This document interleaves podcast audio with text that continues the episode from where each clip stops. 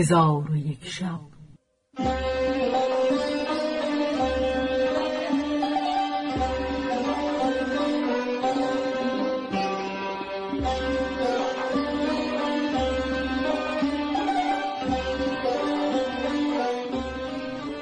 داستانهایی برآمده از ژرفای تاریخ و تمدن و فرهنگ مشرق زمین.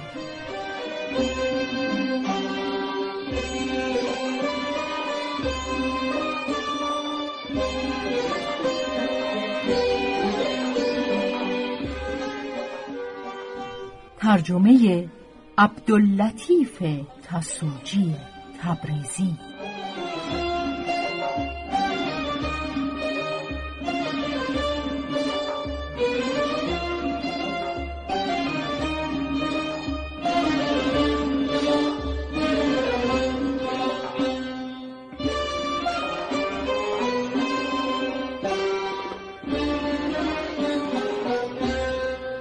چون شب سی و ششم برآمد.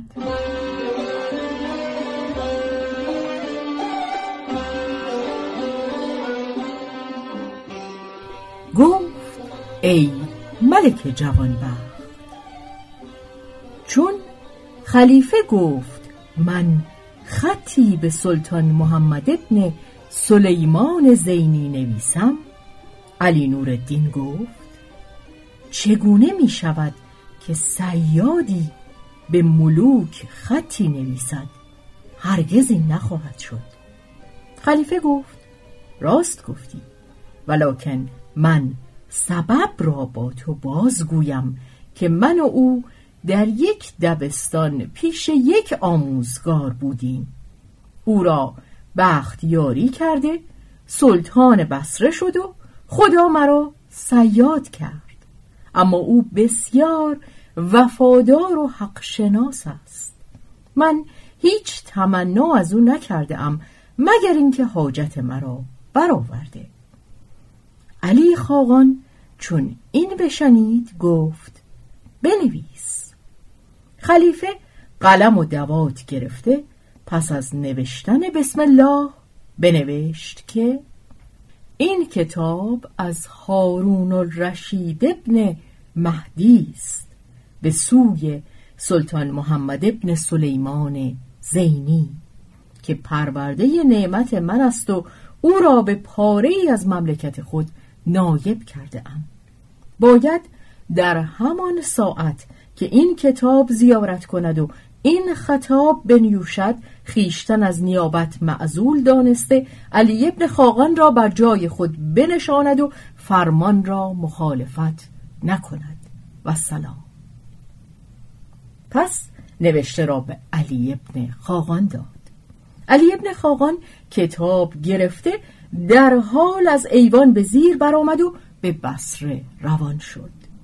آنگاه شیخ ابراهیم با خلیفه گفت ای پست ترین سیادان دو ماهی از برای ما بیاوردی که به نیم درم ارزش نداشتند سه دینار از ما بگرفتی. اکنون می‌خواهی کنیز را نیز از دست ما بگیری. خلیفه چون سخن باغبان بشنید بانگ بر وی زد و به مسرور سیاف اشارت رفت که خود را آشکار کند و به شیخ حمله آورد. و اما جعفر وزیر در همان ساعت که خلیفه جامه به سیاد داده بود کسی را به دارالخلافه فرستاده بود که جامه از برای خلیفه بیاورد و از غذا جامه حاضر آورده بودند. در حال خلیفه جبه و دستار کریم سیاد برکند و بدان شخص که جامه آورده بود بداد و خود جامعه های خلافت در بر کرد و پیش ابراهیم به ایستاد.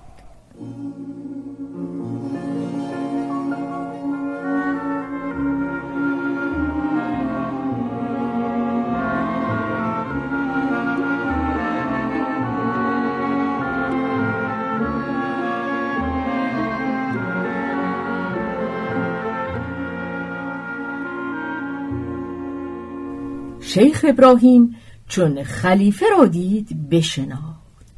مبهوت شد و از شرم ساری انگشتان همی خواهید و با خود می گفت که من به خوابندرم یا بیدار. خلیفه گفت ایوه شیخ این چه حالت است؟ شیخ را مستی از سر برفت و خیشتن از کرسی به زیر انداخته زمین ببوسید و این دو بیت بخواند. این دو چیزم بر گناه انگیختند. بخت نافرجام و عقل ناتمام. گر عقوبت می‌کنی مستوجبم ور ببخشی عفو بهتر که انتقام. پس خلیفه از او درگذشت و کنیز را فرمود که باید به دارالخلافه روی چون کنیز به دارالخلافه رسید خلیفه از برای او منزلی جداگانه داد و خادمان و کنیزان از برای او بگماشت و با او گفت بدان که خاجه تو را به سلطنت بصره فرستادم. ان الله تعالی خلعت از برای او خواهم فرستاد تو را نیز با خلعت روانه سازم. کنیز در منزل خود بنشست. و اما علی ابن خاقان همی رفت تا به بصره رسید.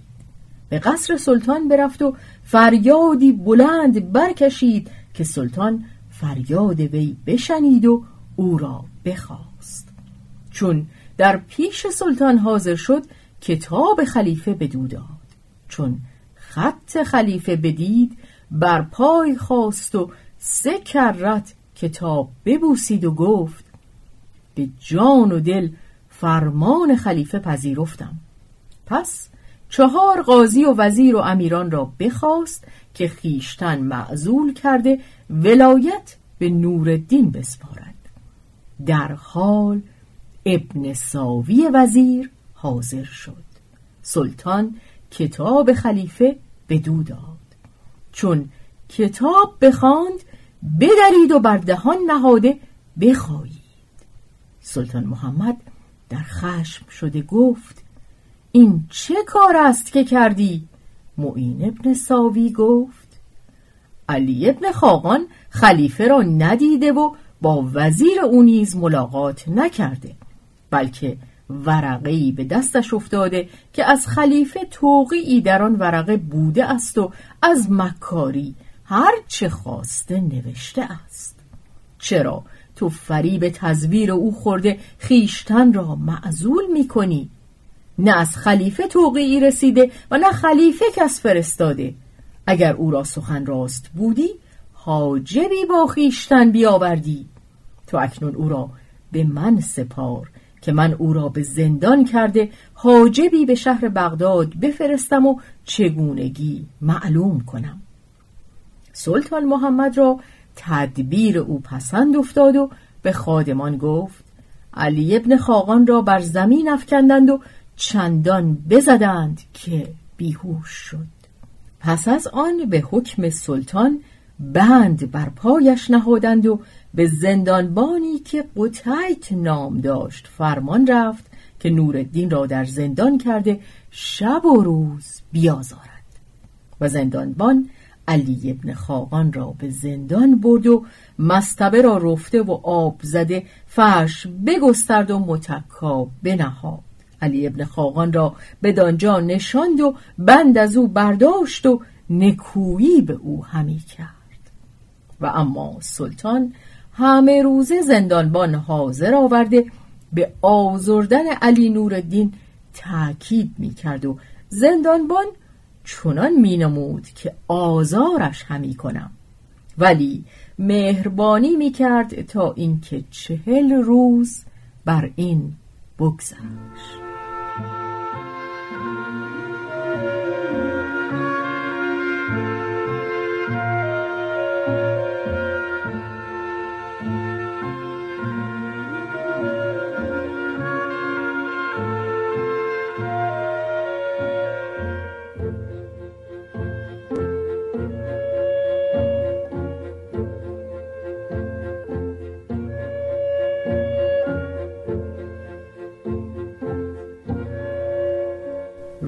چهل و یکم هدایا از جانب خلیفه آوردند. سلطان محمد را شگفت آمد و با نزدیکانش مشورت کرد که این هدایا چیست و از بحر کیست. همگی گفتند هدایا از بحر سلطان جدید است. مگر معین ابن ساوی که گفت میبایست روز نخست او را بکشی؟ سلطان گفت کشتن او را خوب به خاطرم آوردی. اکنون به زندان رو و او را بیاور تا بکشم. ابن ساوی گفت همی خواهم که منادی در شهر ندا دهد که هر کس قصد تماشای کشته شدن علی ابن خاقان دارد پای قصر حاضر آید تا اینکه مردم شهر جمع آیند و دشمن مرا بدین حالت ببینند. سلطان گفت هرچه خواهی بکن. پس وزیر از نزد سلطان برآمد و با شهنه گفت که منادی بفرستد و بدان گونه ندا دهد. چون منادی ندا در داد مردم محزون و گریان شدند و کودکان نیز در دبستانها از شنیدن آن ندا بگریستند و گروهی از مردم به پای قصر شتافتند و گروهی با وزیر به سوی زندان رفتند که نورالدین را بیاورند. چون وزیر با خادمان به زندان رسید بانگ بر قطیت زندانبان زد که آن ناپاک زاده را بیاورید. قطیت گفت ایوه الوزیر بس که او را آزرده ام نزار گشته و از حلاکش چیزی نمانده. پس قطیت به زندان اندر شد و جامعه های نوردین برکند و جامعه کهن بر وی بپوشانید و به نزد وزیرش آورد.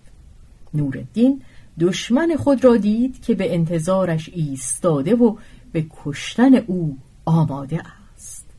گریان شد و گفت از مکافات دهر ایمنی؟ ابن سابی گفت ای پسر فضل مرا با این سخن می ترسانی؟ امروز تو را بکشم و دماغ مردم بسره بر خاک مالم و سخن تو را ننیوشم و گوش به سخن شاعر همی کنم که گفته است دمی آب خوردن پس از بدسگال به از عمر هفتاد و هشتاد سال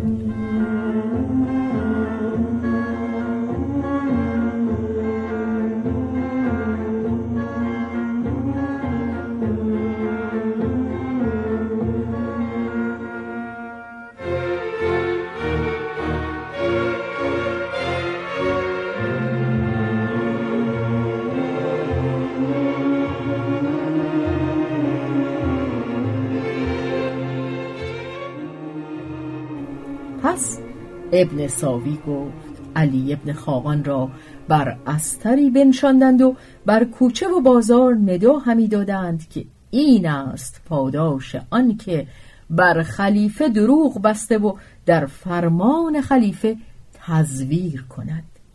چون به شهرندر بسی گردانیدند آنگاه به پای قصر بیاوردند و به جلادش سپردند. جلاد به نورالدین گفت المعمور معذور. اگر حاجتی داری با من بگو که از زندگی تو ساعتی بیش نمانده و چون سلطان در منظره ایوان نشیند تو کشته خواهی شد. علی ابن خاقان به چپ و راست نگاه کرده گریان شد. مردم نیز بر احوال او بگریستند. جلاد برخواسته قدهی آب به او داد. ابن ساوی چون این بدید از جا برخواسته قده بشکست و آب بریخت و بر جلاد خشمگین شد و به کشتن نورالدین فرمان داد. مردم بصره این گونه رفتارهای ابن ساوی را به خیشتن هموار نکرده او را دشنام دادند و نفرین همی کردند که گردی برخواست.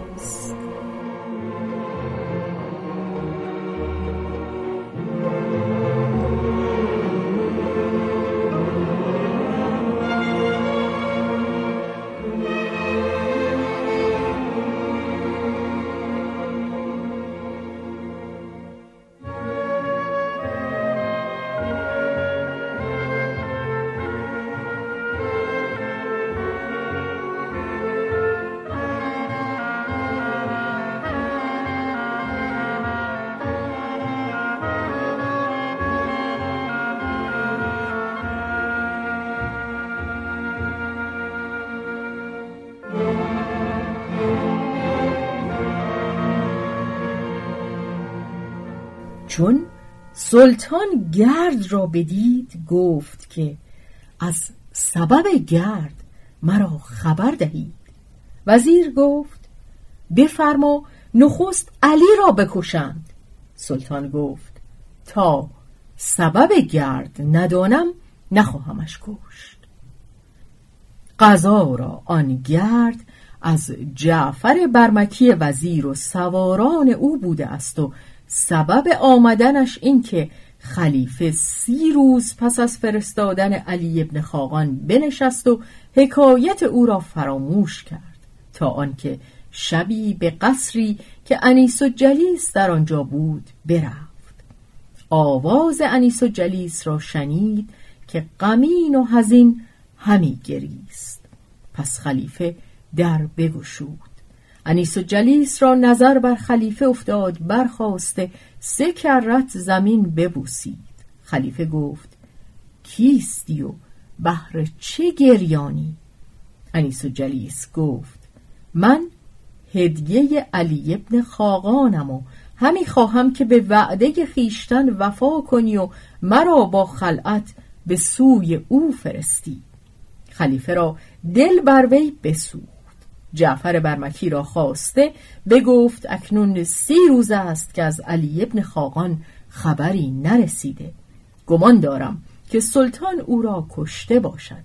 ولکن ای جعفر به تربت پاک پدرانم سوگند که اگر با او بد کرده باشند به پاداش کردار بد ایشان را هلاک سازم و همین ساعت تو باید به بصره سفر کنی و از کار سلطان محمد سلیمان با علی ابن خاقان آگاه گشته.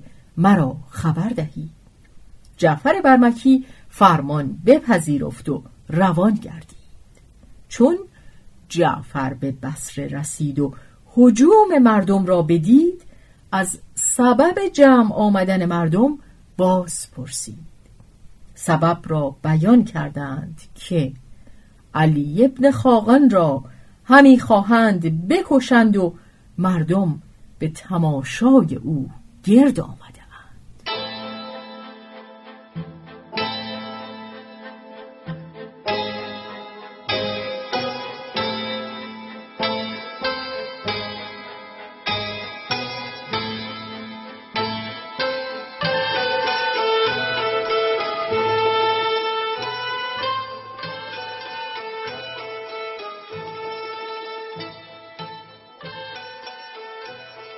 چون جعفر این را بشنید تند براند و زودتر به نزد سلطان رسید و با هم سلام کردند.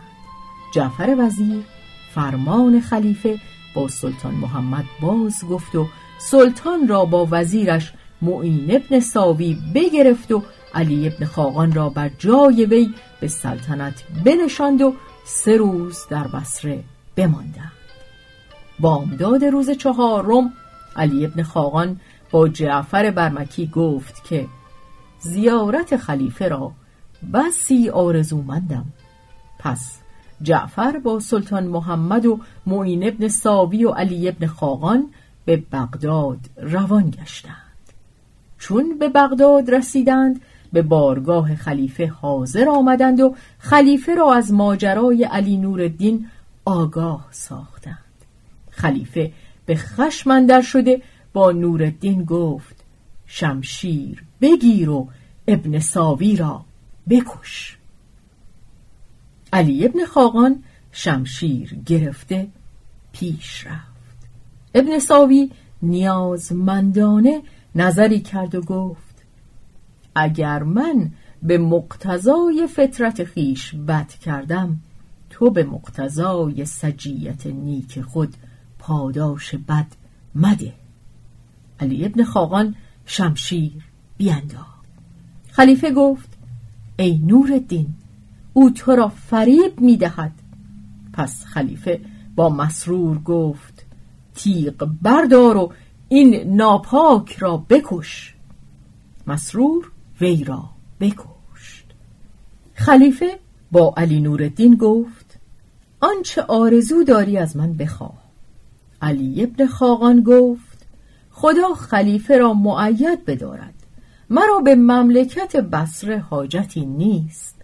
من حضور خلیفه را بیش از همه چیز آرزومندم. آنگاه خلیفه انیس و جلیس را حاضر کرده به نورالدین بزل نمود و قصری از قصرهای عالی بنیان به دیشان داد و زیا و اقار و سایر مرتبات بهر او ترتیب داد و او را از ندیمان خود گرفت و نورالدین با عزت و رفاهیت همی زیست تا مرگش در رسید. شهرزاد قصه به انجام رسانیده گفت ای ملک این خوشتر از حدیث فرزندان ایوب بازرگان نیست. و آن این بوده که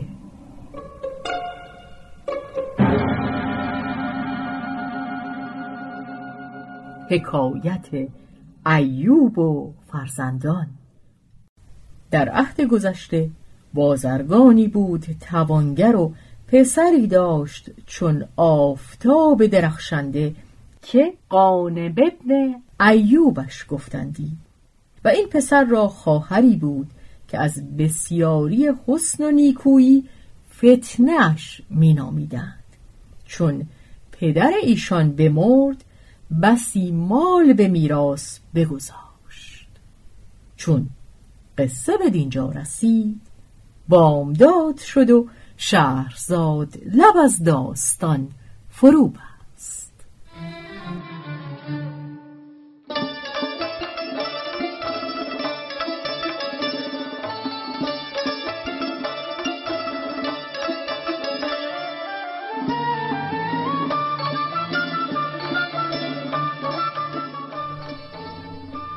روایت شهرزاد فتوهی تنظیم از مجتبا میرسمی